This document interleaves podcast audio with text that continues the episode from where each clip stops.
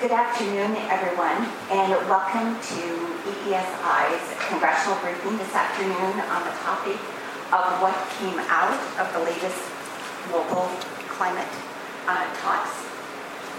And uh, that is much better.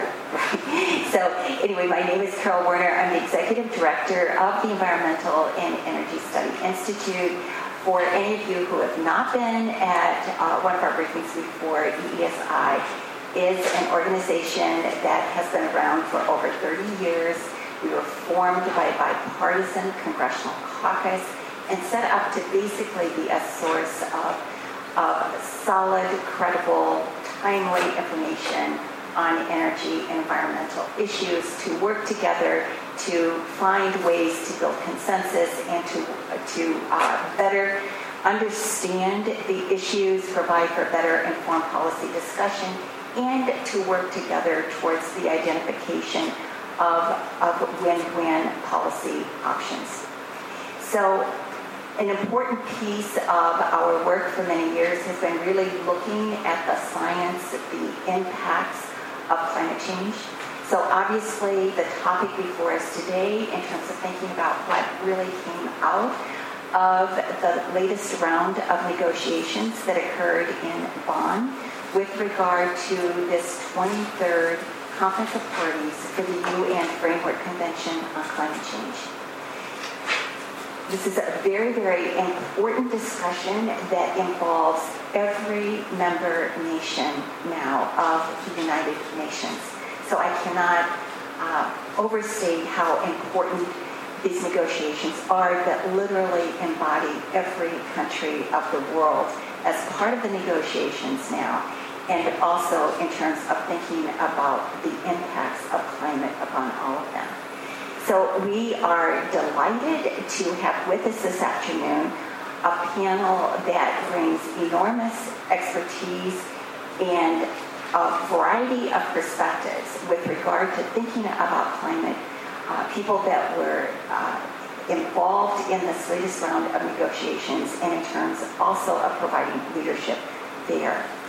And we are especially privileged to have with us this afternoon the uh, president of the COP23 of this 23rd Conference of Parties, the ambassador of Fiji, Solo Mara, who is Fiji's ambassador to the U.S., and he has an enormous amount of experience and had received his uh, advanced uh, graduate degree in international relations from the International University of Japan and he has more than 15 years experience at the Fiji Ministry of Foreign Affairs.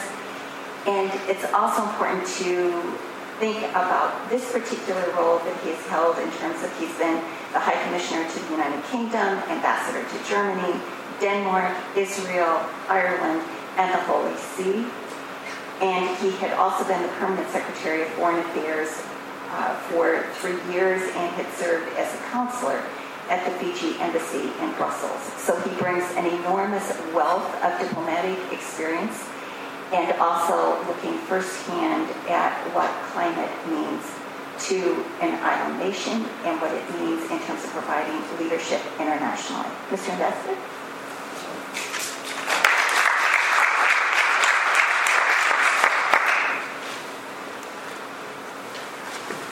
Uh, thank you uh, very much, Carol, for that uh, introduction and uh, also for EESI for this uh, opportunity uh, to tell our story from the perspective of a small island developing state in the middle of the Pacific Ocean. to us, COP23 was significant because it marked the first time a small island developing state presided over the UN Framework Convention on Climate Change process.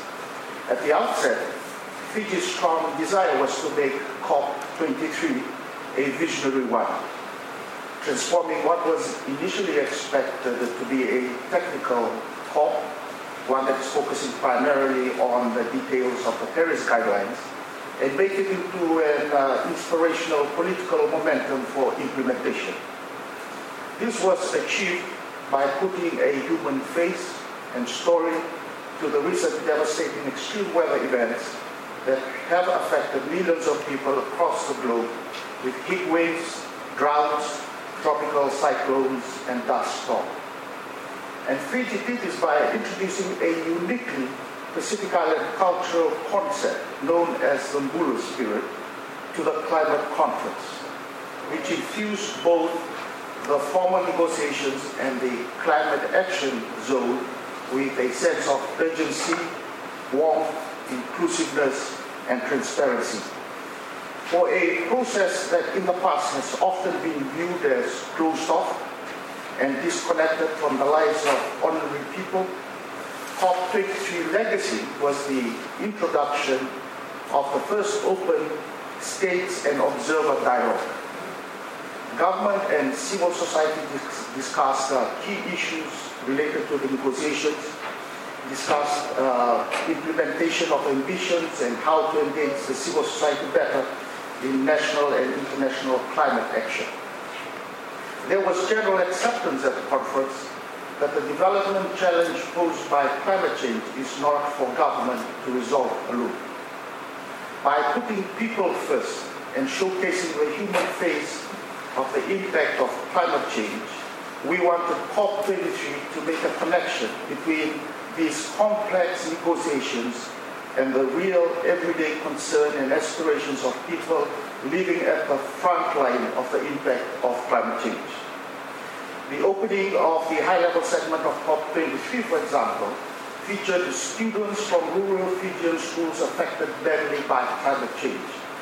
They shared the reality of living under the devastation of a Category 5 hurricane and how the community struggled to recover after the event. Telling these stories from around the world as part of the dialogue, the Fijian presidency created the, in our view, an ideal political environment to advance the discussion for the implementation guidelines for the Paris Agreement and prepare for more ambitious action through the dialogue process we termed as the Talanoa in 2018. But Talanoa is a Pacific Island construct where village elders gathered to discuss important issues with a view of seeking a win-win solution for the community rather than individuals. And it is premised on building trust amongst participants.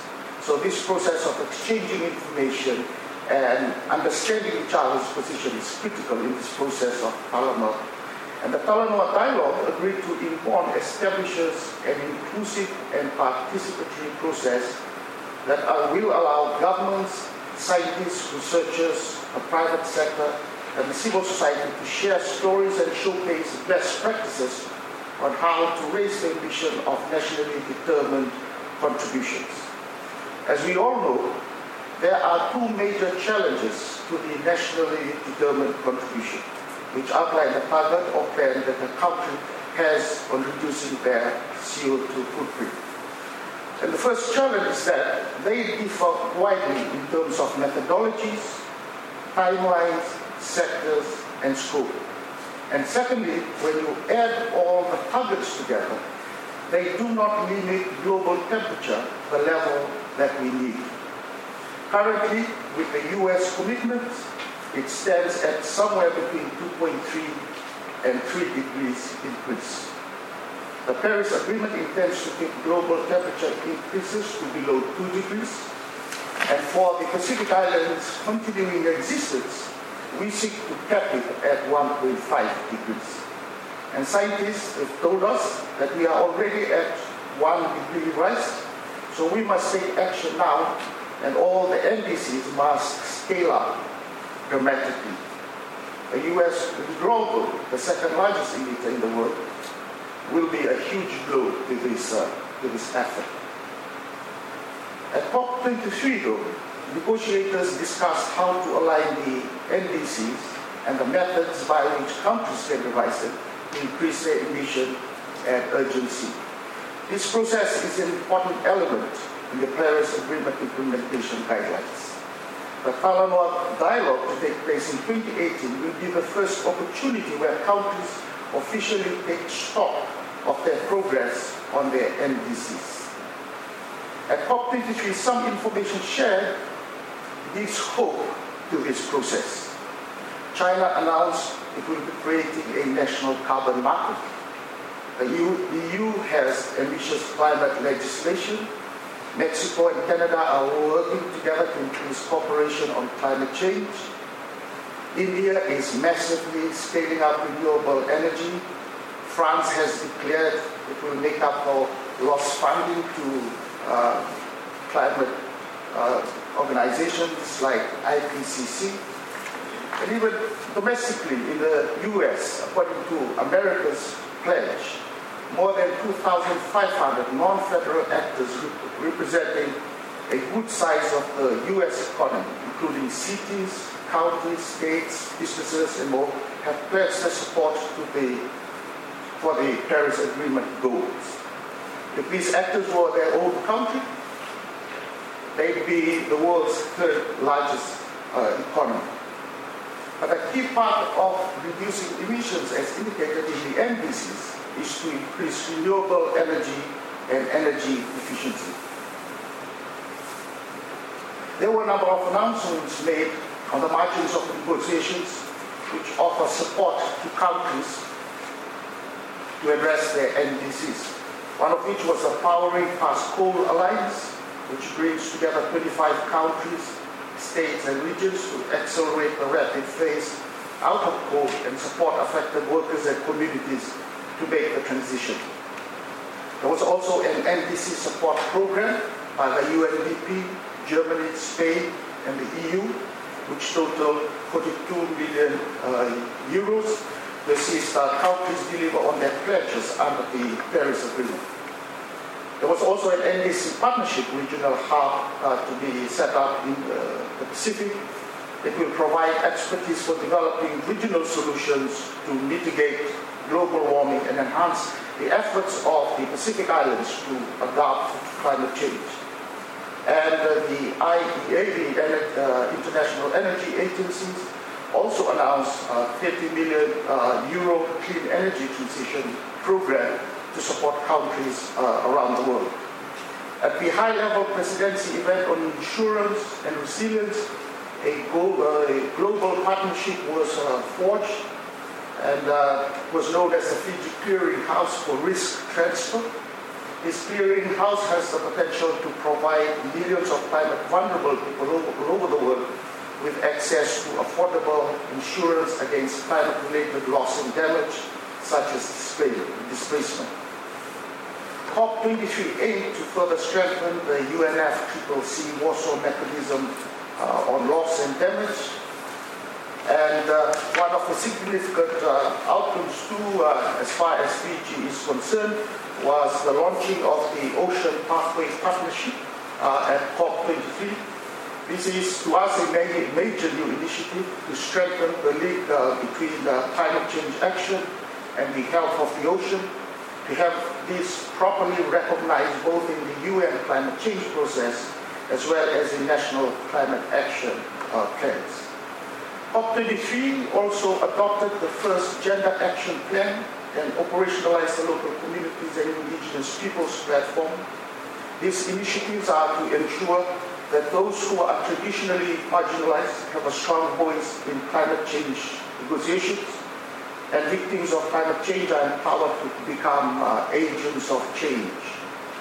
Under COP23, there will uh, be more funding for climate uh, adaptation uh, programs, but uh, one area where the success of uh, the COP23 process was highlighted was in the area of agriculture. We all know that small-scale farmers are amongst the most vulnerable to the impacts of climate change. So after six years of intense uh, negotiation, an agreement on agriculture was concluded at COP23. And this joint work on agriculture will help developing uh, countries uh, reduce greenhouse gas emissions from the agricultural sector, which is the second biggest emitter after the uh, energy sector. This will also help promote the sector's resilience to the effects of climate change. So overall, COP23, uh, and, uh, from our view, uh, has embraced the concept of a grand coalition for greater ambition. In Bonn, the support for climate action from countries, regions, cities, civil society, the private sector, and ordinary men and women was uh, clearly on display in the organized high-level events on health, policy coherence, human rights and climate change, insurance and resilience, and the 2050 pathway platform, which all aims to deliver in the coming years concrete results. All these events, uh, I might add, were well attended and resulted in uh, real energy around the issues of climate policy in the context of national policy formulation uh, within society. I will stop here in the interest of time and will elaborate uh, uh, further during the Q&A uh, session. Thank you. Thank you. Thank you so much, Ambassador Mara.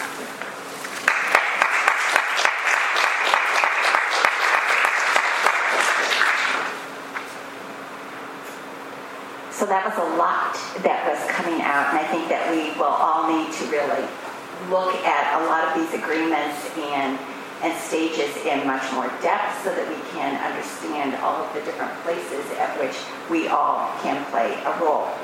And so we are now going to hear from Anton Hufnagel, who is the first Secretary for Climate, Environmental, and Urban Affairs with the Embassy of Germany. And it has been a pleasure to work with Anton since he uh, came to the embassy. Uh, he is responsible for quite a diverse portfolio, including climate, environment, and urban development. Uh, but because this is also because it's also been the year of Germany holding the G20 presidency and also with COP23 being in Bonn, Anton's focus has necessarily really been on international climate policy. He previously worked for Germany's federal ministry for the environment, nature conservation, building, and nuclear safety in Bonn, and he also had uh, worked in London for JP Morgan. And it's been wonderful working with Anton in his capacity at the embassy. Welcome.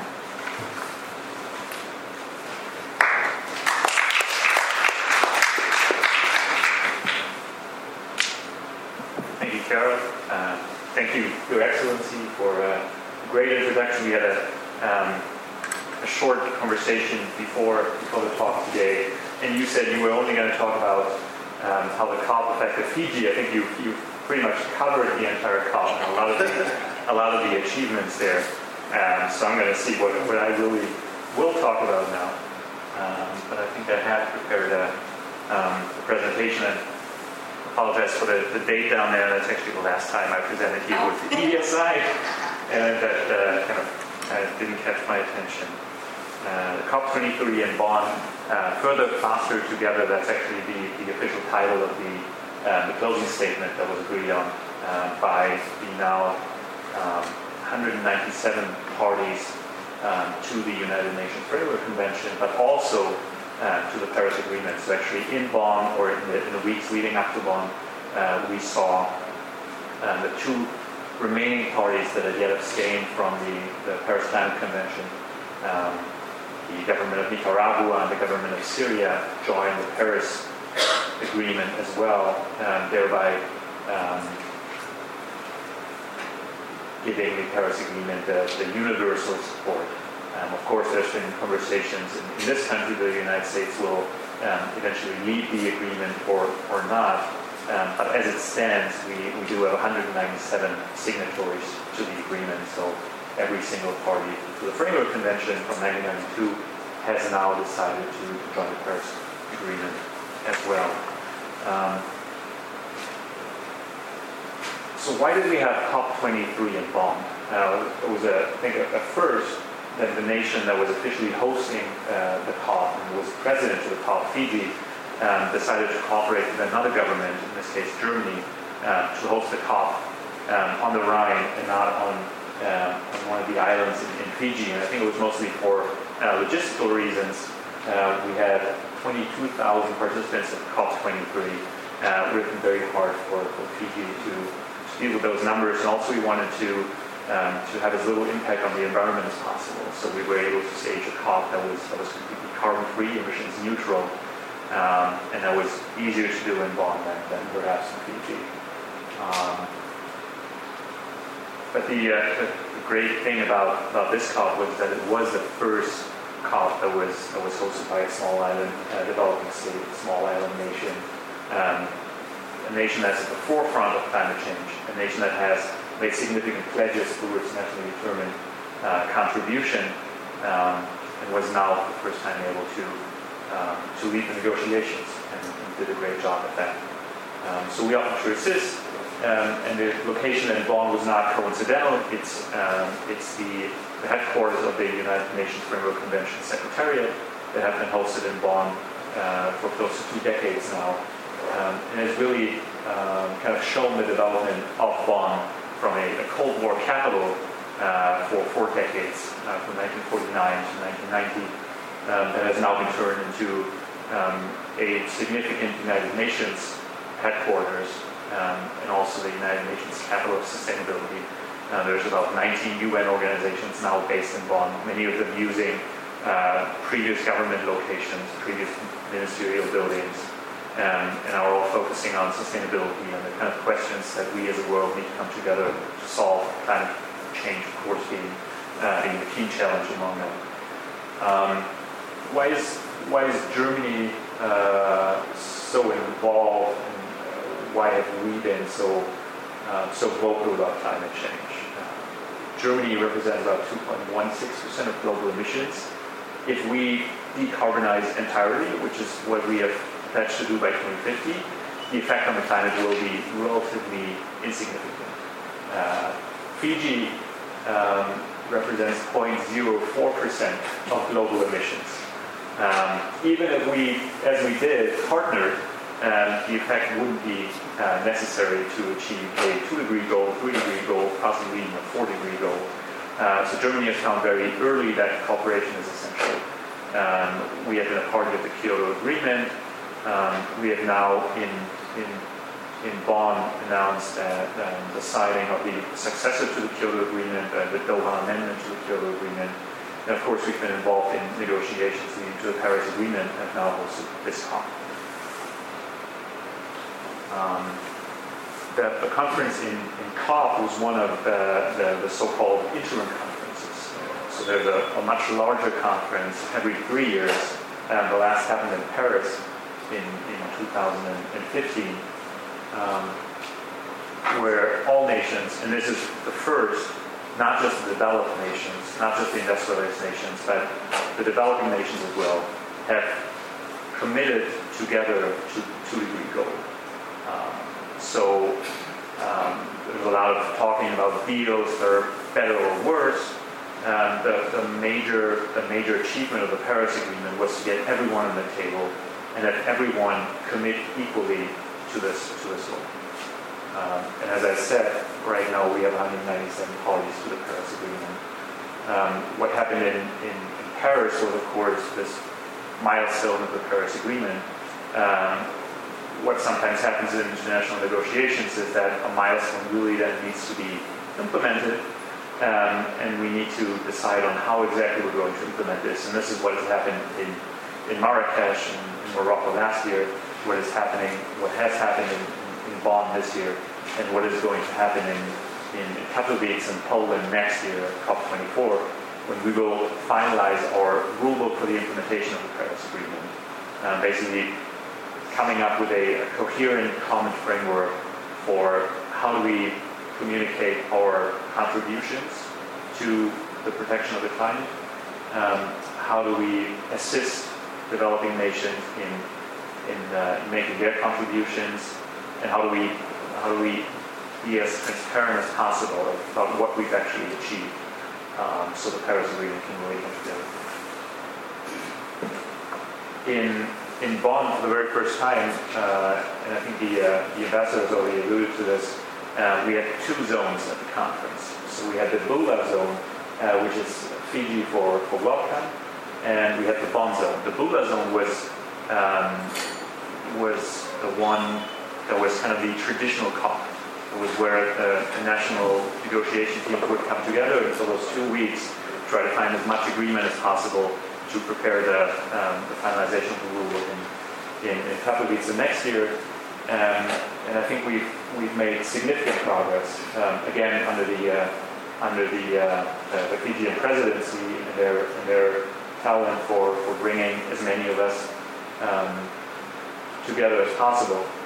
Um, and we've now come up with uh, a kind of collection of texts that will then be uh, the basis for the, the rule book. Uh, so really what has happened in Bonn was that every country brought to the table its, its drafts for the rule book.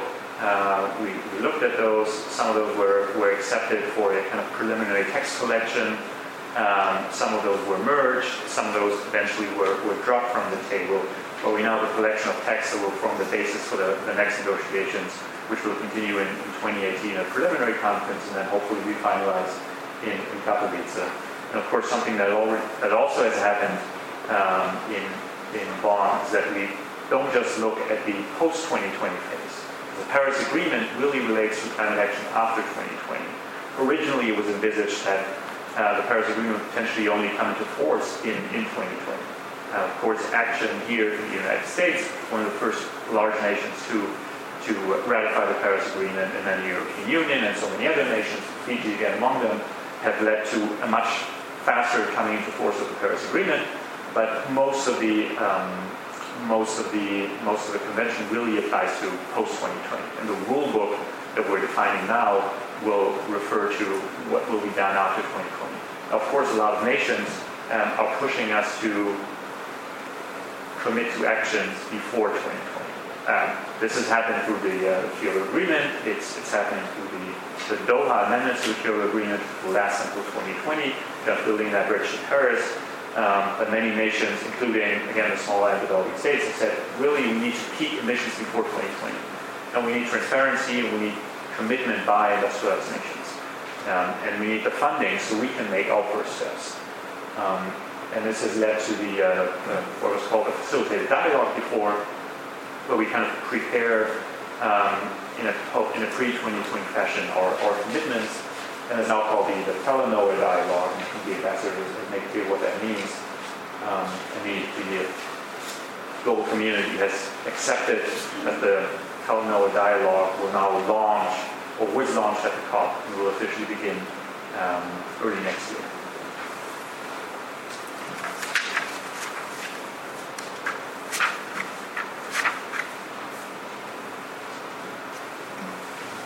So what are we really talking about when we're talking about climate change in the international context? Um, it's really three pillars. Um, it's the mitigation, so the, uh, the reduction of emissions that we need in order to achieve the two degree goal or potentially uh, the, the 1.5 degree goal. Um, it's the adaptation um, where countries adapt to that climate change which will be, uh, will be happening even under those scenarios. And then finally, it's support, where we help countries uh, of lesser financial means um, in their in their efforts to either mitigate or adapt to climate change. Um, what happened in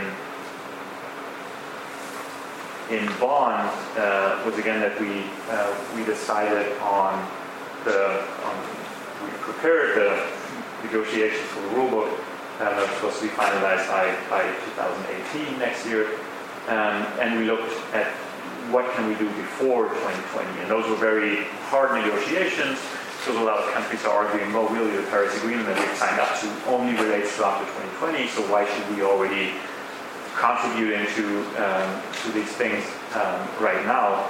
But we have found agreement on um, a stock-taking effort that will take place in 2018 and 2019, which relates to the mitigation aspect. Um, so how how much have we contributed so far to the mitigation of climate change on a, on a national basis um, and how much is still needed for the goals to be achieved. Um, and we have agreed on preliminary assessments of, of climate finance contributions. So in, uh, in Paris, or even uh, shortly before that, the industrialized world agreed to contribute $100 billion per year after 2020 um, to adaptation and mitigation efforts by the developing world. Um, there has now been um, some some anxiety around that goal, um, especially with uh, signals coming coming from Washington um, that potentially climate climate finance uh, would no longer be priority of this government, um, and countries are, especially the developing world, is is asking us where where is the 100 billion coming from now. Um, we have reacted and we have, we have agreed to um, to assess the contributions in 2018 and again in 2020 um, in order to, to produce trust in the developing world that they will then also go ahead um, with their with their uh, with their contributions and their um, raising of ambition for mitigation and adaptation going forward.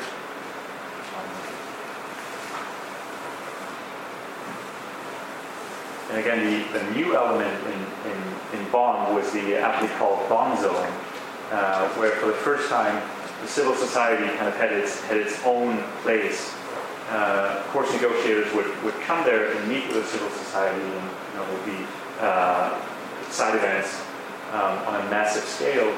Uh, but it was the first time that this non-state element really had its own its own space in the in the UNFCCC context. And I think it worked great. I mean, we have two representatives of the non-state element sitting here on the table with us today.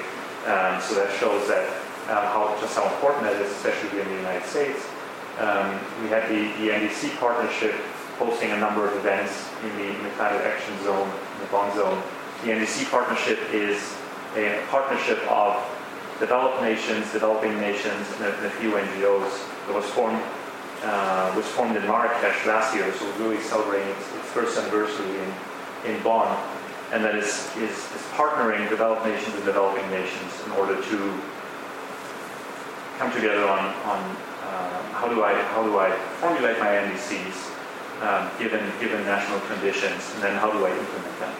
And this is really supporting nations in in raising ambitions through their NDCs and then the implementation of NDCs, which are the cornerstones of the Paris Agreement. Again, the nationally determined contributions are a piece that is, is really outside of the Paris Agreement. So we, we don't have we don't have uh, they're not part of the treaty, um, which also means that they can be changed by nations um, as they feel appropriate. Uh, of course, there's been a lot of conversation on the, the U.S. NDC. Um, and how, how that potentially um, can be changed. Um, but it's, it's important to know that accession to the Paris Agreement um, does not does not set in stone the NDC. It was really meant to be that way from the beginning because we want to ratchet up ambition over time. So NDCs are for a five-year period, and then after that, during those five years, you see where can we increase ambition now. Um, what has really what has really been important in, in again was the, the non-state contributions. Um, I think one thing that that kind of struck everybody um, was the the tremendous the tremendous um, delegation from subnational non-state actors coming from the United States. We had four U.S. governors on the ground. Um, we had um, teams from, from other states. We had a, a number of mayors coming to Bonn. We had a, a large U.S. business community representation. Um, and what's been universal to that delegation is that they pledged continued support to the Paris Um, a lot of these governors, um, organized through the U.S. Climate Alliance, have pledged again that um, they will use the, the, the current United States NDC, which is to lower emissions by uh, by 26 28% by 2025 as their guideline going forward, which is really showing to us that um, even if there's concern on the federal level, even if there's criticism on the federal level, um, a large part of the economy um, that is then responsible for emissions, even here in the US, has accepted the irreversibility of the Paris Agreement. And, and what really hasn't happened in, in, in Bonn uh, was a renegotiation of the Paris Agreement that's been demanded by some.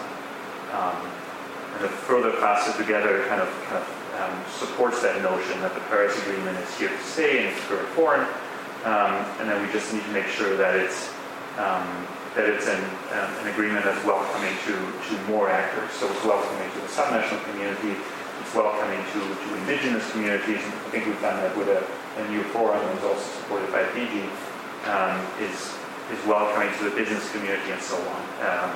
We've seen that in, at the, the conference in Paris uh, last week. That was especially focusing on climate finance and what the business community can do.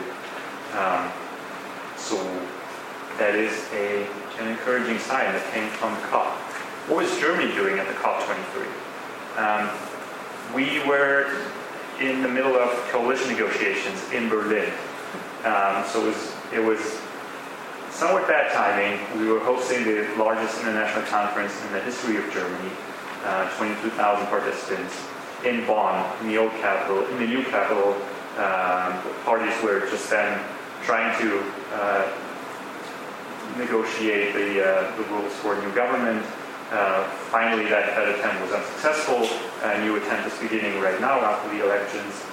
Um, but we were present in, in Bonn. Actually, this is our, our president, um, Mr. Steinmeier, um, making, making the opening speech there, proof that uh, German politicians did travel. Uh, the chancellor was, uh, was there and made the, made the national speech for Germany. And, and we've made a, a, number of contributions related to the mitigation, but also to the, um, the financing aspect.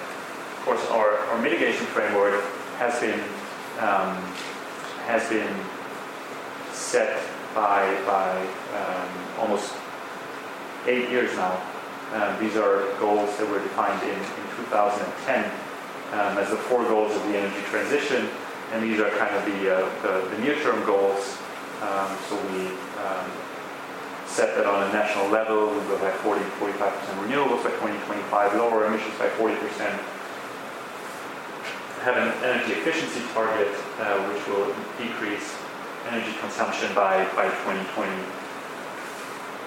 So those are our national or domestic energy transition efforts. Um, in, the, in the longer term, by 2050, the Climate Action Plan unveiled in, in Marrakesh last year is then setting uh, a longer term target for 2050, which is to effectively decarbonize our economy. Um, and that long term framework, I think, uh, what we think is important to, uh, to create certainty for investors to effectively go into these markets. Um, our contributions to climate finance, again, uh, we, we support the 100 billion pledge uh, by, by 2020 have again reiterated this pledge in, in 15, 16, and now in 17, um, and have.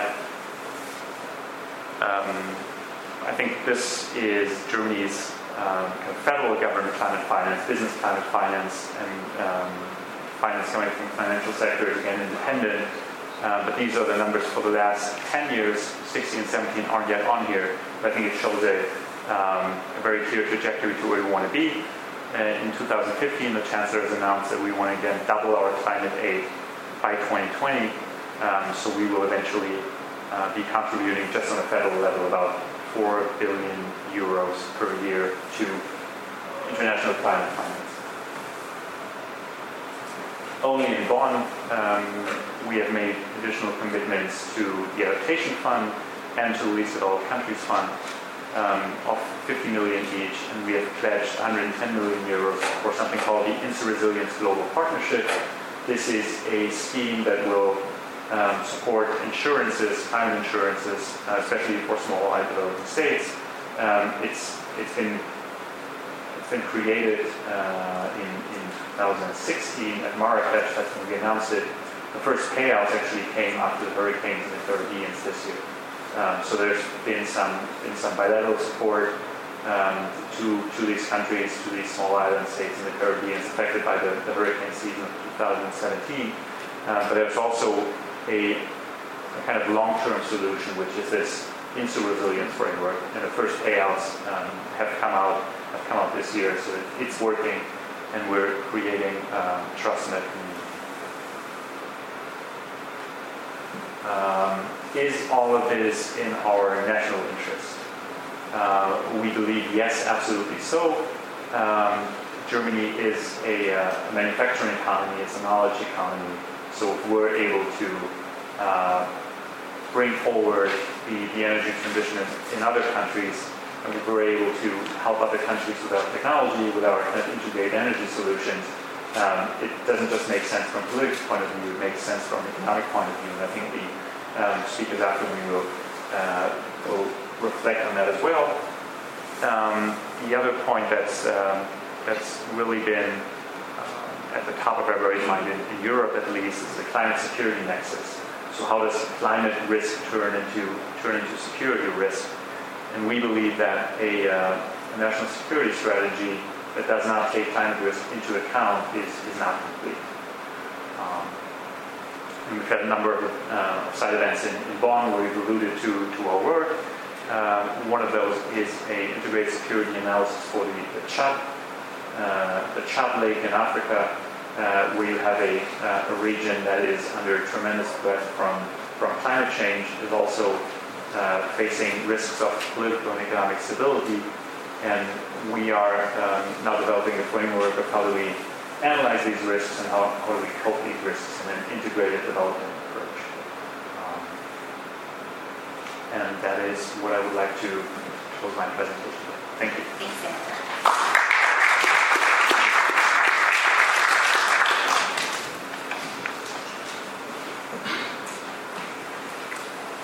Thank you very much, Anton.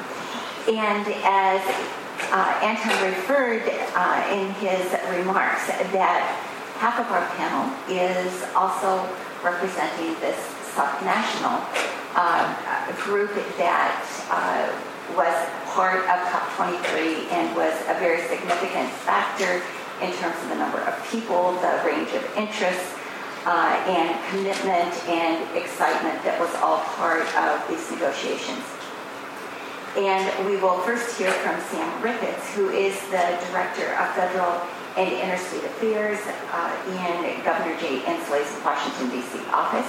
Sam leads that work, and uh, Sam had uh, previously uh, worked for then Congressman Jay Inslee, and in the course of that, he had uh, um, he was the executive director of the U.S.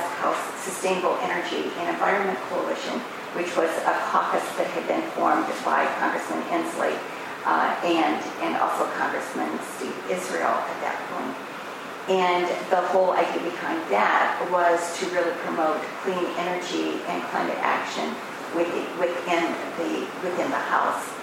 And in his role, uh, in, in terms of leading Governor Inslee's Washington office, he is the governor's chief liaison with the federal government, uh, with Congress, and also with the National and Western Governors Association, and helps on all manner of federal policies that affect Washington state.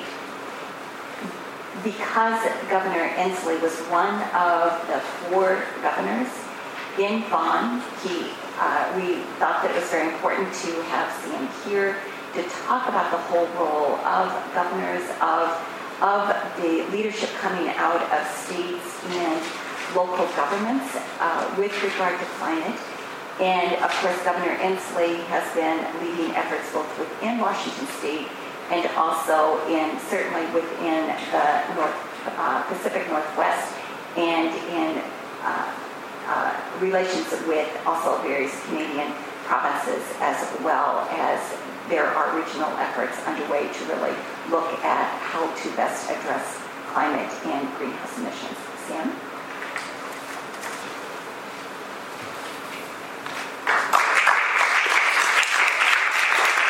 Great, thank you, Carol. Uh, thank you, ESI, for another great briefing. Thank you all for being here, uh, and thank you to my, to my fellow panelists, especially to the ambassador and, and to Anton, and for your work and for your country's leadership in hosting the COP and, and hosting the governor and governors uh, this year uh, your ongoing work. And again, thanks everyone for, for being here to talk about this important subject. Um, again, my name is Sam Ricketts. I handle federal and interstate affairs for Washington State Governor Inslee. Um, the we like to consider ourselves the greenest and one of the best countries in the uh, states in the country. Um, right off the bat, just starting, this is the headline of the statement that, that Governor Inslee and our state issued, um, along with actually other governors, uh, in, in, the lead up to the Bonn uh, uh, climate conference, in the, in the, lead up to COP23. And you see this as U.S. governors head to Germany to reassure global to reassure global leaders of American leadership on climate change. I think generally you'd expect um, uh, a different entity to be showing up on behalf of the United States to assure global leaders of, of, American leadership on climate change, because clearly given the direction that the United States government has chosen to go in vis-a-vis the Paris Agreement and international climate collaboration, um, we felt it was particularly important for American governors to be present in Bonn this year to talk with global leaders about how the United States is continuing to move forward on climate on climate action.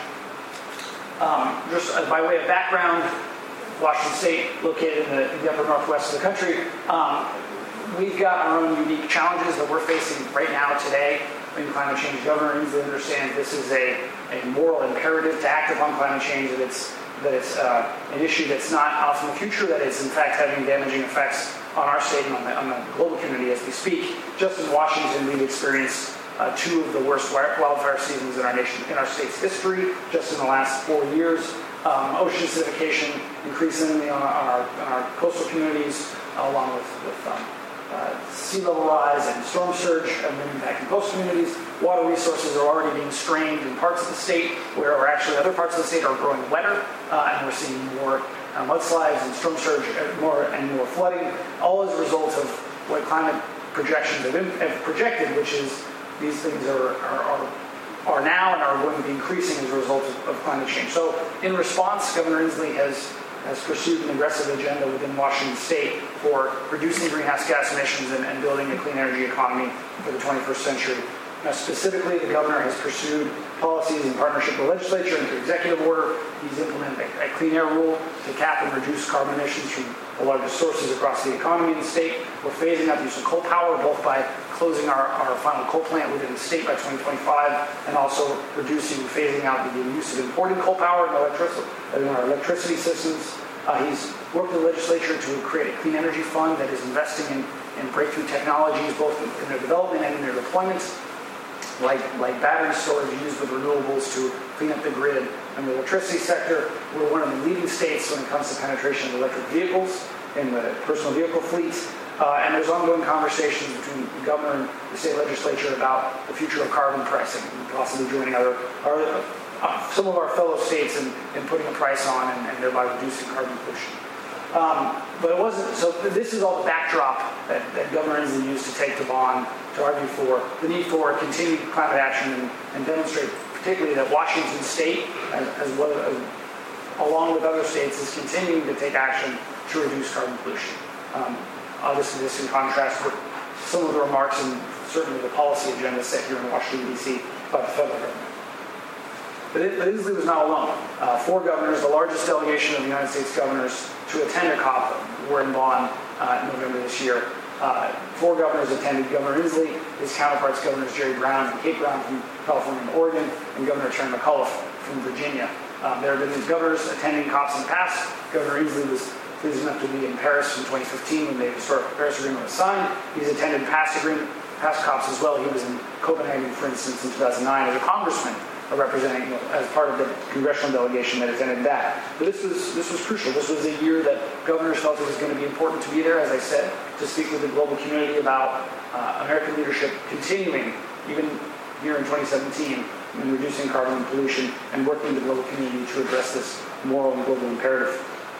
Uh, particularly, each of these governors is a member of the United States Climate Alliance. Uh, the U.S. Climate Alliance was founded in literally the days after uh, President Trump announced the United States' intention to withdraw from the Paris Climate Agreements. Uh, it has grown to 15 members. Uh, it was, was led by, was co-chaired and co-founded by Governor Inslee, Governor Cuomo from New York, and Governor Jerry Brown from California. it has grown to 15 members, 14 states, and one territory, Puerto Rico, um, by a partisan coalition, both Democratic and Republican governors who are committed to uh, reducing the carbon pollution, working together to advance and continue American leadership on climate change each of the four governors that attended the COP is a member of the U.S. Climate Alliance. We'll talk a little bit more about the Climate Alliance activities in the COP. But in addition, I should mention there were six other governors who were represented by senior advisors or by uh, their agency officials over in Germany, uh, also speaking about their state's action in 2017 and, and, and going forward. Uh, this was obviously all part of the broader community of subnational actors and non-governmental actors who, who went to Bonn from the United States to say, we are still in, we are still committed to the Paris Climate Agreements. Um, the Business Council for Sustainable Energy obviously had a presence, the business community writ large in the United States. You've seen a, a strong outpouring of support for continuing carbon reductions and continuing to build clean energy and, and a, a cleaner, more sustainable future for our country. Uh, there were uh, universities, there were NGOs, there, there were cities, of course, present as well. Uh, the, you, may have heard of the We Are Still In Coalition, as well as America's Pledge, launched by Jerry Brown and, and Mayor, former Mayor Bloomberg. All this strong outpouring of support from civil society and subnational governments in the, in the wake of President Trump's announcement about pulling out of the Paris Agreement, all demonstrating that the United States is still committed, even if our federal government uh, perhaps is taking a time out from being committed to climate action. Um, the alliance principles that each of these states have, have, have, have declared themselves behind are states are, are, are right now confronting and leading on climate change. States are continuing to lead. For about 20 years, states have been the foremost actors in the United States, one could argue, as I would, in, in reducing carbon pollution and building out clean energy. And this predates the Obama administration even. This dates back to at least the beginning of this century. Um, uh, state level climate action is benefiting our economies and strengthening our communities. That again is action is something uh, the states that are part of the United States Climate Alliance have actually seen as they've taken steps to reduce their carbon and build clean energy. They've seen their economies grow faster than the rest of the U.S. at large. Washington State actually has the fastest growing economy in the country. We led the nation in GDP growth last year. We, we, believe that is tied and intricately tied to the fact that we believe in innovation. We believe in forward-looking economy in Washington State. Uh, states are showing the final bullet principles behind the climate alliance is that states are showing the nation and the world that ambitious climate action is achievable. And indeed, this relates to what California is doing. This relates to what the, Northeast state, the Northeastern states are doing with RGGI. Uh, states are acting right now.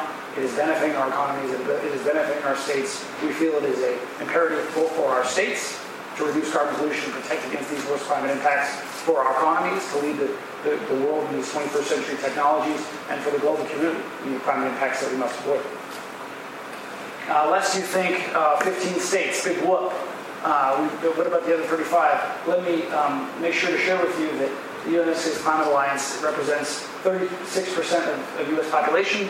Uh, Climate Alliance states represent $7 trillion in U.S. GDP, about 40% of overall GDP in the United States. Uh, Climate Alliance members are also home to 1.3 million clean energy jobs. Again, this relates to the fact that Climate Alliance states have been focusing on building these parts of these economies. I mentioned the things we're doing in Washington State. That has led to us being one of the top 10 states in wind energy. We are home to some innovative solar manufacturers.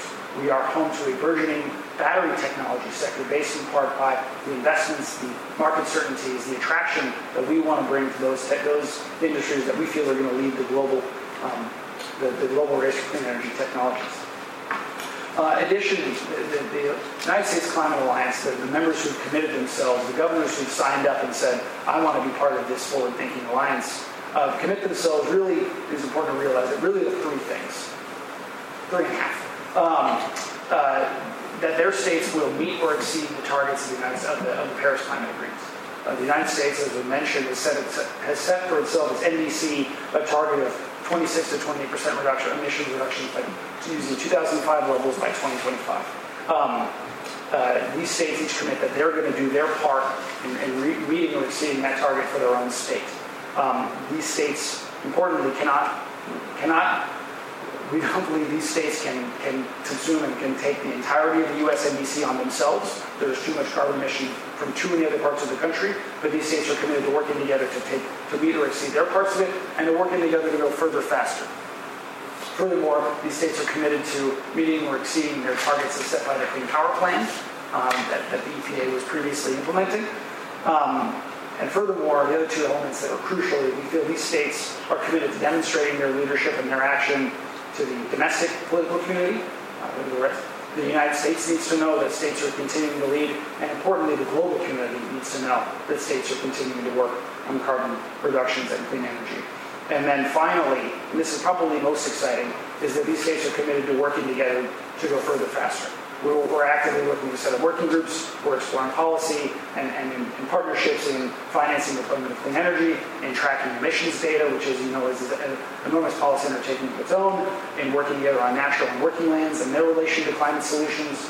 Um, we think that by, by collaborating across state lines, we'll be, we'll be able to go even further, even faster in reducing carbon pollution and fighting for a clean energy future. Um, I mentioned the, the U.S. Climate Alliance and its some of, some of the other stats, and that, of course, brings us all to Bonn. And the presence the United States Climate Alliance governors had, Governor Inslee and three of his colleagues had in, in Bonn. Uh, some of the announcements that, that we thought were crucial, we felt were crucial, and wanted to bring to the international community. Um, I, I guess a, a few things. The goal of governors being there, as I stated, was to assure the global community that, that America is not out of the climate game, so to speak. That we have states and, and strong actors within the United States, and states arguably are among the strongest in the energy sector. We have uh, pretty broad jurisdiction over our energy systems, over our transportation systems. States uh, arguably can be one of the most effective movers of climate policy in the country, and, that, and indeed we've seen that over the last 20 years. Uh, importantly, the states that were there, Governor Inslee and his colleagues, were separate and apart from the formal United States delegation. Obviously, the State Department was present. The United States is still a member of the UNFCCC. It is still a member of the Paris Climate Agreement. It can't formally remove itself until 2020. Uh, so there was a delegation from the United States there, and they speak for the country and its federal government. But as I stated, our Governor it was vitally important to be there, along with the other elements of civil society in the United States, and obviously along with the global community, to demonstrate continued partnership and action uh, on, climate, on climate change. Uh, governors involved in, were involved in multilateral discussions with, with other nations' leaders, were involved in bilateral discussions aimed at furthering partnerships with other specific nations and subnational actors around the country. Now, some of the announcements that the governors uh, brought forward in, in Bonn, and even previous, I've, I've got here on the slide for you, but the one on the, the, the upper left-hand corner is a report that was issued by the Climate Alliance in partnership with the Rhodium Group, actually back in September in New York City as part of UN Climate Week. Uh, and that is a report that says alliance states taking the lead that demonstrated that alliance states with their actions to date are on track. Our 15 states and, and territories are on track to, uh, to meet or exceed our Paris goals by 2025. Uh, as, we, as we stand right now, our states have taken aggressive enough action. We're on track to meet those targets. We're obviously seeking to go even further, even faster. In addition, uh, the picture in the, in the, middle of the center there, you've got Governor Inslee and Governor Brown, along with the environmental ministers from Mexico and Canada. The Climate Alliance, together with Mexico and Canada, issued a North American Climate Leadership Statement and have initiated what's going to be called the North American Climate Leadership Dialogue. Again, this is normally a role that, that the State Department and the United States government will take on, but Canada and Mexico recognize the power that these states working together will have and we are now going to be working together to set a dialogue where we can collaborate as states with our, with our neighbors to the north and south on a North American Climate Leadership Dialogue. And that's going to continue up to and including and beyond uh, the, the large-scale climate summit that our friends in California are planning to host in September 2018. Um, as well, up there you see um, the, the, the, bottom headline, States Climate Alliance partners with resources for the future in the climate lab. I'm working on social cost of carbon. That is obviously something the Trump administration has decided um, that they do not want to use and they, and they indeed want to undermine. Our states recognize that it's vitally important to track the costs that carbon pollution is going to have on society, and we're working to continue that data and that important work that those, those groups have been, have been involved in as well, um, not just related to the Climate Alliance, but from the other governors that were there. Governor Inslee and Washington State is a member of the International Alliance to Combat Ocean Acidification, uh, a problem faced by our, our nations, Pacific Island nations, and indeed coastal communities across the world. Um, the, the, International Alliance to Combat Ocean Acidification announced new members and new commitments from world leaders to take action to protect oceans from the impacts of climate change. Uh, that group now is comprised of 55 members, both nations like, like France, states like Washington, cities, NGOs, tribes from, from around the world.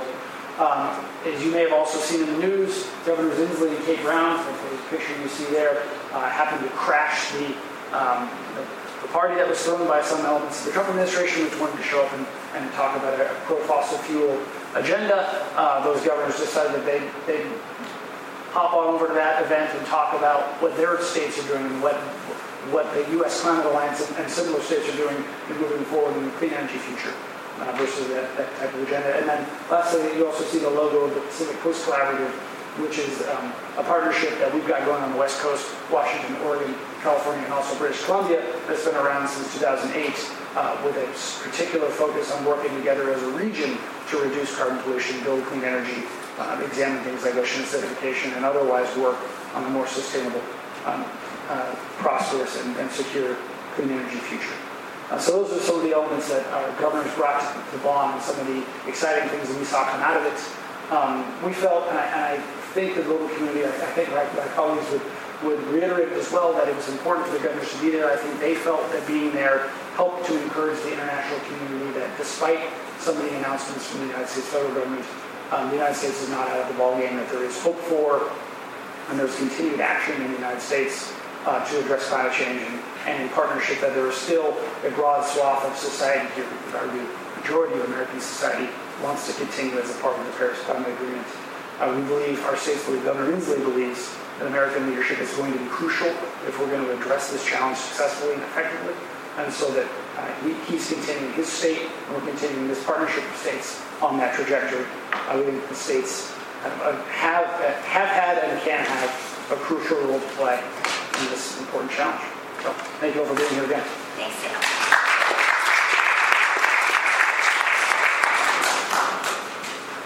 Business has been a very, very important voice in all of these negotiations for years and years. And obviously, it takes many, many players to be able to kind of deliver the goods. Uh, nobody can do this by themselves in terms of thinking about the, the scale of the problem uh, that our uh, global community is dealing with. And uh, we all need to find ways in which, which all of these different sectors can be working and problem solving together. And uh, the Business Council for Sustainable Energy has been participating in all of these negotiations, has been an active presence for years and years. And uh, I am so pleased that Lisa Jacobson, who is the president of the Business Council for Sustainable Energy, is with us today. Uh, I've worked closely with Lisa and the Business Council for years, and they are have been uh, providing such important leadership in this whole community uh, and have been actively bringing people to together, both internationally as well as uh, through the Business Council's work and Lisa's leadership in terms of working with federal policymakers, also people in policy uh, positions at the state and local level. So Lisa, thank you so much.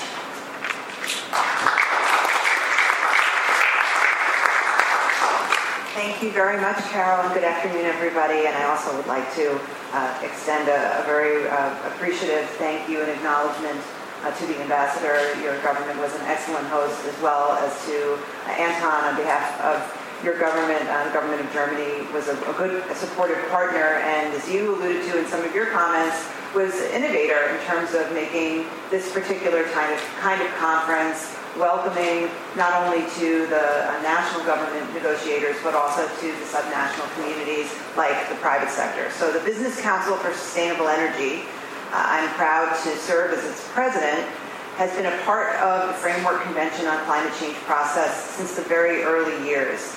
It was formed as an organization in 1992, and some of you may recall that was the year when the first Global Earth Summit occurred. It was in Rio de Janeiro, and it was really the birthplace of the Paris Agreement and all the agreements that preceded it. That was when the Framework Convention on Climate Change was uh, brought to light. It is also uh, a, a, time when we were working on the Montreal Protocol, and it was also that treaty was brought out of that process. And then there was two, two other global treaties, one on desertification and one on biodiversity that came out of that global summit. So it was really a transformative moment in time. And in addition to having these new global agreements on the major environmental issues facing the world, it also was really also a birthplace of bringing subnational actors together. And under many UN treaties, but I don't think any of them do it as well as the Framework Convention on Climate Change, there are constituency groups. There's nine under the Framework Convention on Climate Change, and business community has been a part of it since uh, those uh, treaties were founded. So having a legacy like that um, to allow business community to play a constructive role, to share its views, and also work with governments collaborative, collaboratively to solve problems and to identify the policies that will lead to the results that these treaties seek to accomplish is just fundamental. And COP23 really, I think, was a breakthrough moment for that. And yes, there's a lot of discussion about the U.S. federal government's positions, but I believe Anton mentioned it. I mean, this is something that had started at least a decade in a new way. There was a new conversation um, in the lead up to Paris, which was if we are successful in having very strong, ambitious, scientifically based climate um, targets globally, we cannot do it as national governments. We really need the implementers to be as close to the table as possible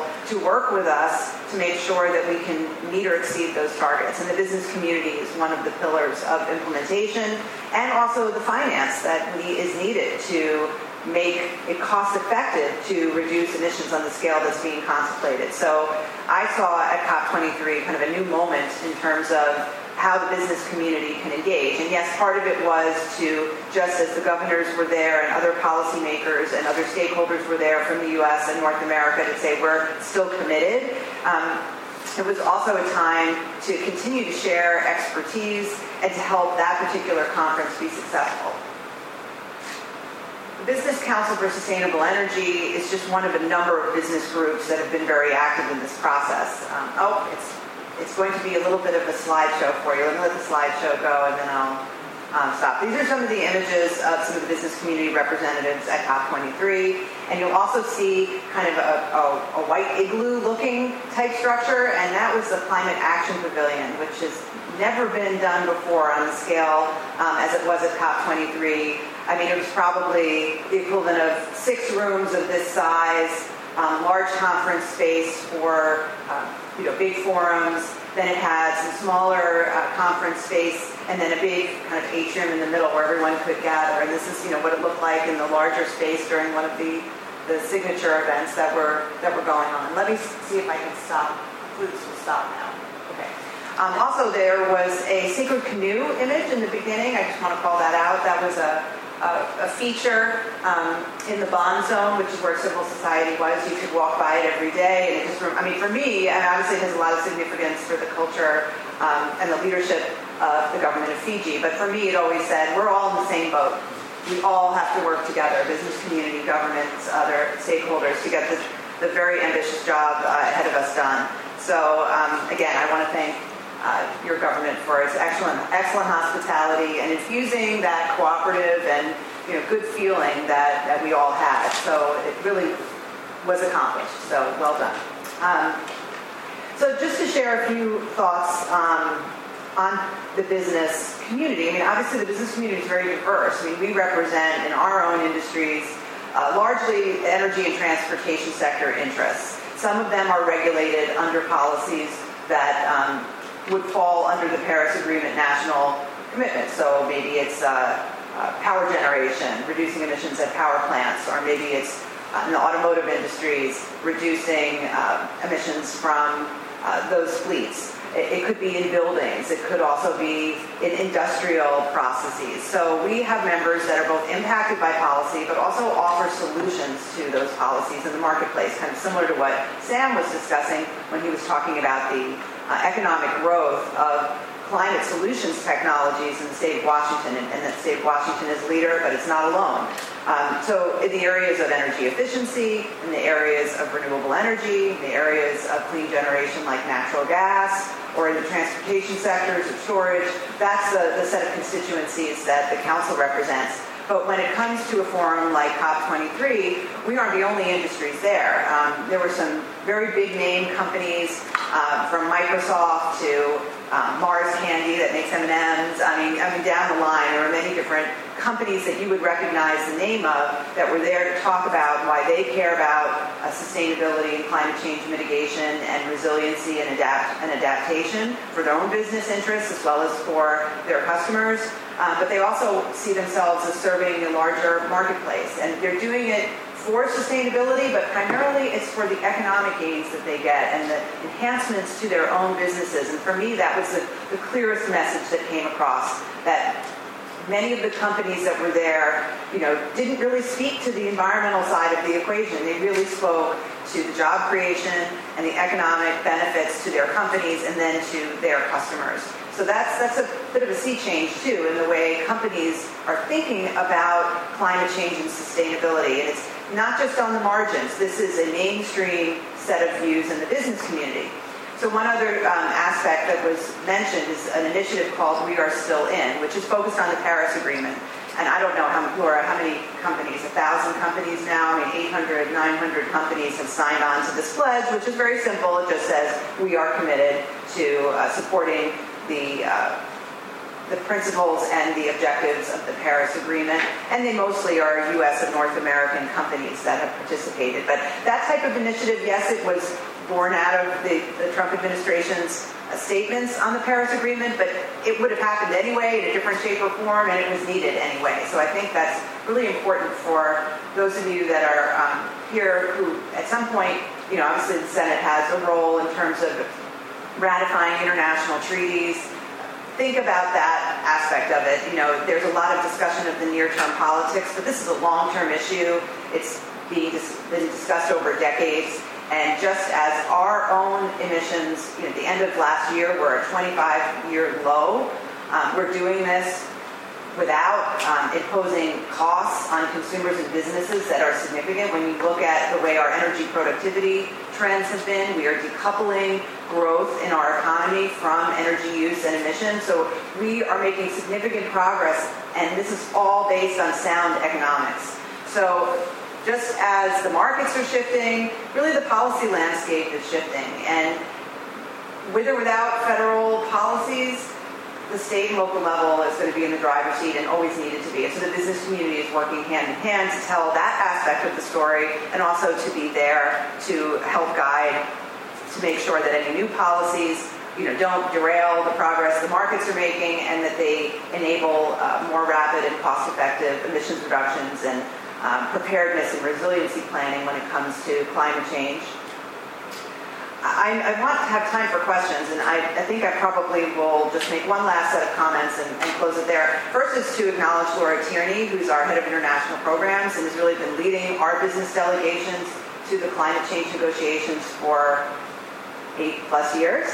Um, she would be will be here to answer some questions in the discussion portion.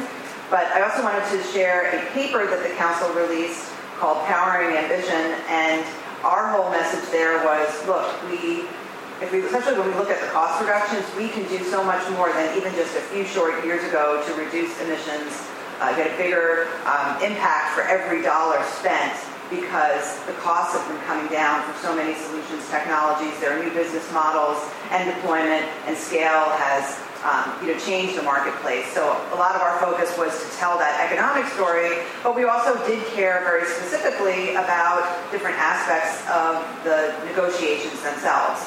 You know, making sure that we continue to have a transparent and accountable Paris Agreement rule book, um, and that process has, has been started, and we felt good that it was keeping to we're all in this together on a shared common goal mentality as opposed to having you know, different countries with different requirements and different understandings of what the challenges. The Paris Agreement really was a landmark agreement and that it brought everybody together under a common agenda and common um, set of ambitions.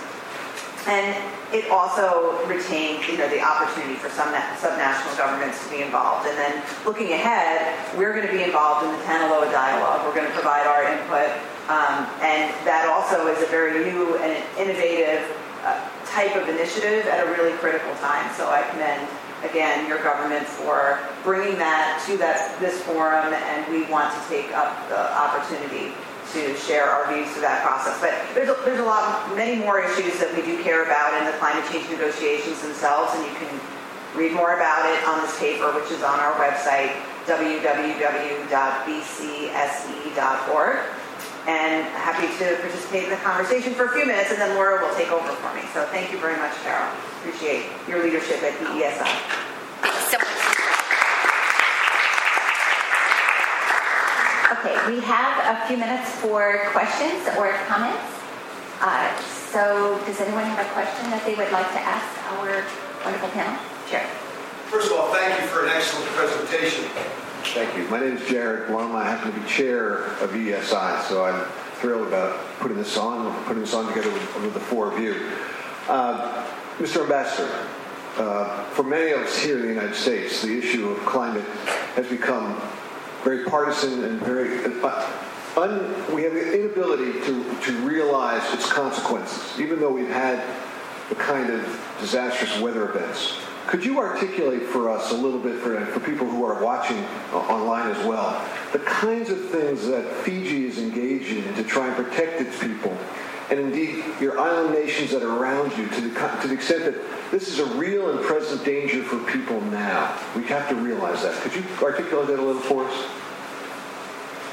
Thank you for the uh, question, Jared. Uh, uh, For Fiji and the Pacific Island uh, region, the issue of uh, adaptation is an ongoing and and a current uh, challenge for us. Um, We have uh, relocated communities. We have identified about uh, uh, 30 uh, villages that needed to be relocated in the, in the next year. And these are communities that are coastal based. And uh, like uh, most island countries, our, uh, our development uh, model has always been coastal based. Our towns and cities, our roads, they've always been built uh, along the, the coast. And for a country that depends a lot on tourism, for example, most of the multi-billion dollar investment in tourism are coastal based. And this is a huge challenge for, for small island developing state like Fiji on how do we respond to the, the erosion of uh, coastal areas, the threat of tsunamis on, uh, on, on the coast. And uh, to us, it's been integrated into our development agenda and our development uh, plans, uh, the need to uh, build resilience by moving people away from the coast. It's not an easy uh, task. Uh, you know, like when you when you try to convince uh, islanders to move away from the ocean, uh, it's like a new phenomenon for them. So we need to work with communities to, to do that. Uh, with regards to our neighbors in the Pacific Islands, uh, Fiji takes its role as a regional hub uh, very seriously. We are very mindful that our neighbors to the north of us are very prone to sea level rise. Countries like Kiribati and Tuvalu, a change in uh, centimeters in sea level rise has huge impact on their on their livelihood. So Fiji has uh, has been a home to these communities uh, for a number of years now. There, there is um, uh, migration to, to Fiji. Uh, they're building up their communities uh, in Fiji. And also the Fijian government has allocated land for both Tuvalu and Kiribati, where uh, it is starting off uh, to address the issue of food security, where they can come and plant their food or ra- raise their food for, for export back to their countries. But eventually we, we accept that these lands that are being bought by Kiribati and the Tuvalu government will eventually uh, serve as, uh, as settlements for their, for their population. And those are the, the issues that we are addressing within our country and within our region in terms of providing adaptation policies. Thank you. We're, we're having similar issues on in Alaska, we're moving villages as well. Um, so we perhaps get some lessons from what you all are doing in Fiji. Thank you. Um, Ambassador Mara, could you also speak to the food issue a little bit and, and once again, the reliance on the sea? As I mentioned in my uh, presentation, that uh, one of the the agenda that Fiji took to COP23 is to uh, strengthen the linkage between a healthy ocean and climate change. Because for island countries, our livelihood are mainly from the, the ocean.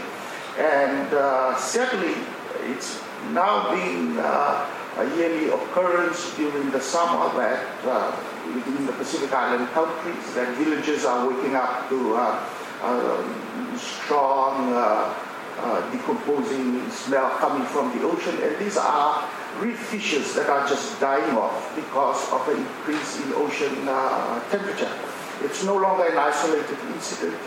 It's happening in Fiji, in Kiribati, in Tuvalu, and all throughout the Pacific Island region. And to us, this goes to uh, impact on the issue of, um, of food security. Uh, not only on the availability of, uh, of food for coastal communities, but also as a source of uh, protein. We are not big dairy eaters uh, or users. Uh, we rely on the ocean from, for those protein.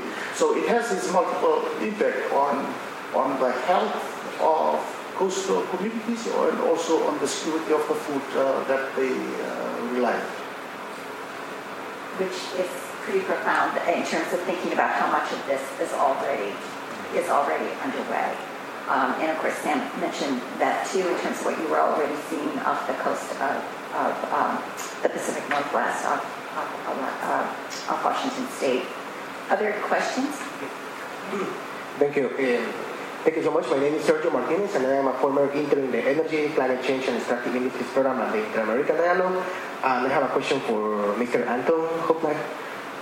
So my, I, I, I want to ask you two questions about the NDCs and the climate climate funding. In regards to the NDCs, I'm wondering if you, how do you see that these monitoring and evaluation mechanisms to assess comparability about the, the contribution that each country is seeking? So far, countries just have implemented or have passed some strategic plans, but besides law, regulations, or policies, what kind of progress the international communities, expect to see in that regard?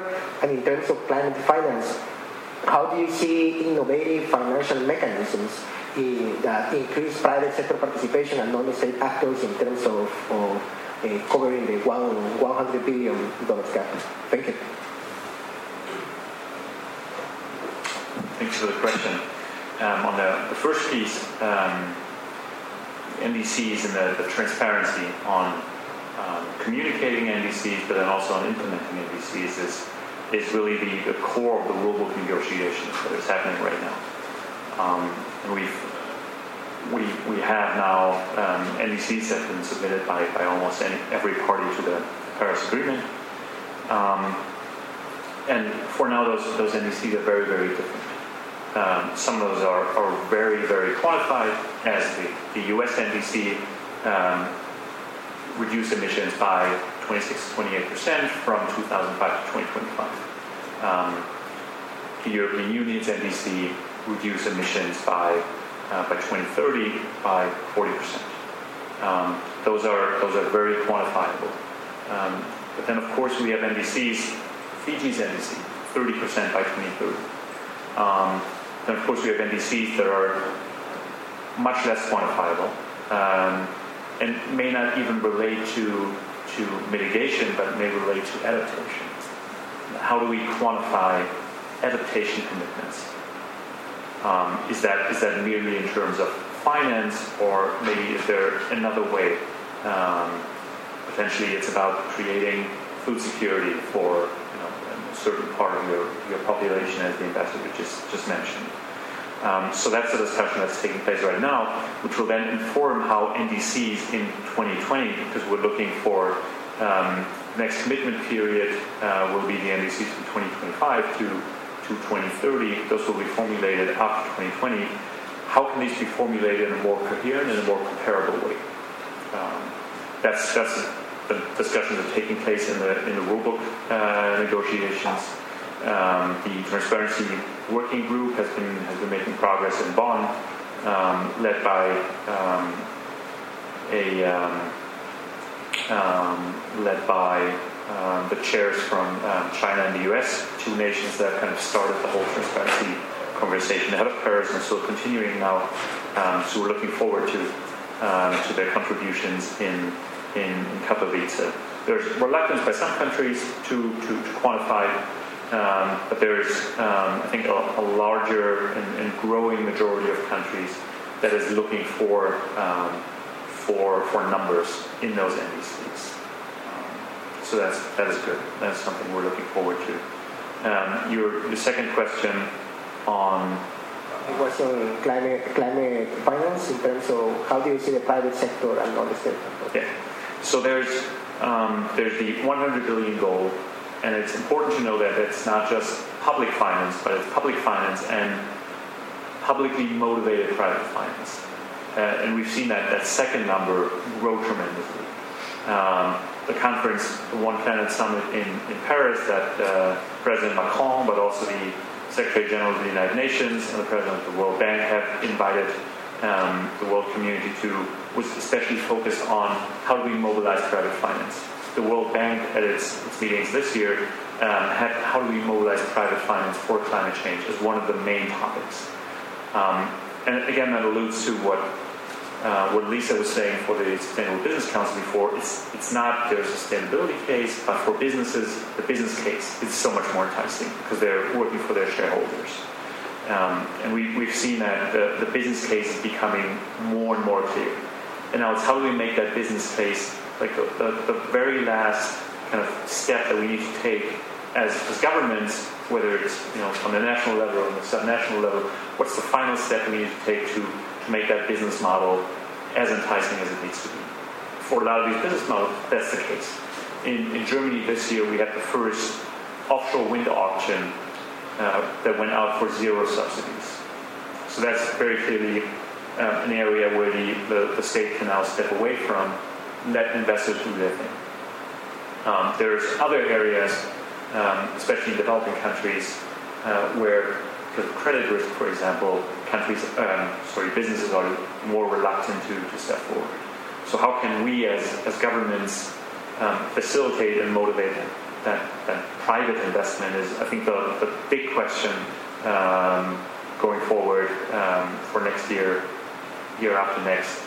And I think what's, what's important is that we, we, we analyze how we as governments are, are able to help, but also how we as governments potentially are doing the opposite of helping.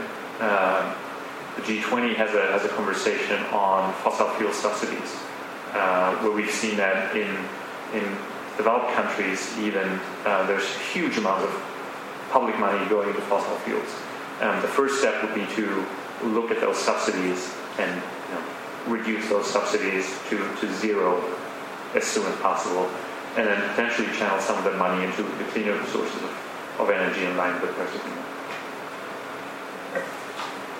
Anton, I was just going to mention that that with regard to statements by the G20, the G7, the G8, uh, over the past few years, there have been a number of, of things uh, or statements that have come forward saying we need to address the subsidy issue. Do you think that this is finally going to happen now in terms of the G20? Sure. So in terms of the G20, uh, we've, we've made the decision in, in Elmau during the German G20 presidency um, that we would investigate fossil fuel subsidies in G20 countries in a peer review process. Um, the United States and China were the first countries to engage, um, to engage on that on that peer review. They've since published their results. Uh, Germany and Mexico are currently peer reviewing their subsidies, so we're we're now getting um, enough data and actual government official data on these subsidies um, and I think once we have a number of these peer reviews ready, um, there will be even more pressure um, from the uh, from the NGOs, from private sector to attack these these subsidies. And quite frankly, um, when we're looking at the 100 billion goal, uh, if we're able to divert some of those subsidies to the adaptation and mitigation funds that are needed by developing countries, um, you know, we'd be doing them a, a huge favor. Um, so I think it's, it's, looking at these fossil fuel subsidies and, and looking at especially um, ending these subsidies and not creating new ones. Right? There's a um, there's a discussion in this country on new, effectively subsidies for coal-fired power plants. Um, really, the, the decisions of the G20, um, not just the Paris Agreement, but any anyone who's interested in in mitigating carbon emissions. And this is this goal of mitigating carbon emissions has found universal support of all G20 countries at the summit in Hamburg this year. Um, so really anyone who's interested in simply mitigating greenhouse gas emissions um, should be should be very much looking at, uh, at public subsidies as the kind of first and very obvious step to do so. Any last question? Okay, well, I wanted to just ask Laura a question quickly, and in terms of, in, in terms of your experience in coming out of Bonn, what do you see as sort of the, the key ask or message then coming from the business community? Your, either your members or in terms of thinking about all of the folks that you were interacting with?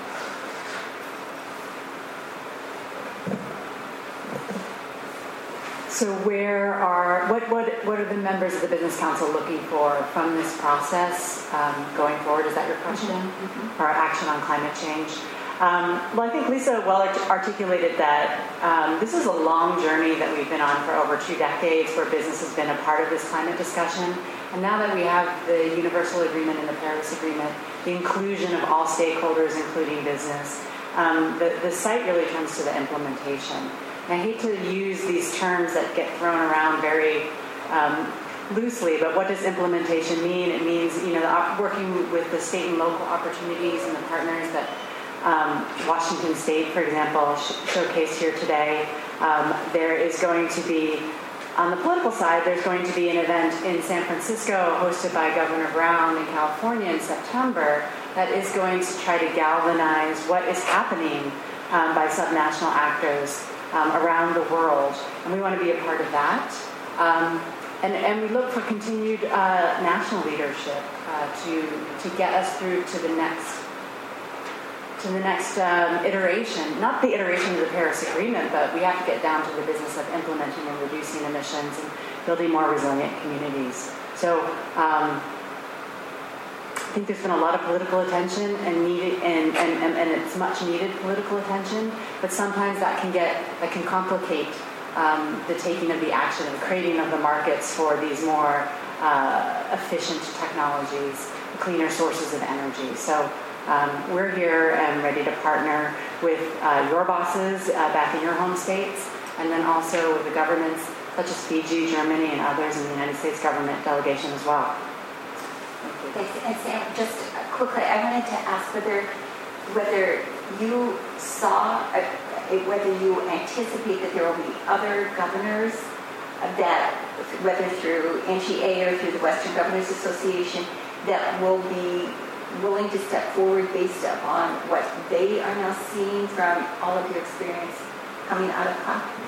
Uh, thank you, Carol. It's a good question. I, absolutely. I think the, the, the, short answer is absolutely. You're going to see more governors join. When we when we launched this again, it was three governors, Inslee and, and Brown and Cuomo, who, who launched it. But even in the hours since making the announcement, uh, even really prior to making the announcement, other states were signing on, and that continued as sort of as a rush through the first week after President Trump announced uh, the United States would, would, be leaving the Paris Climate Agreement. Since then, others have joined, and again, crucially and importantly, it's bipartisan. This shouldn't be, um, unfortunately, has been cast. This being climate policy and climate action has been cast in an unfortunately partisan lens and in much of policymaking across the country. But um, this is a bipartisan coalition, and, and you're certainly to see it, it grow. We're talking with other, with a number of other states, some whom you might not expect to be the, the, the first to the, to the to the game about them joining as well.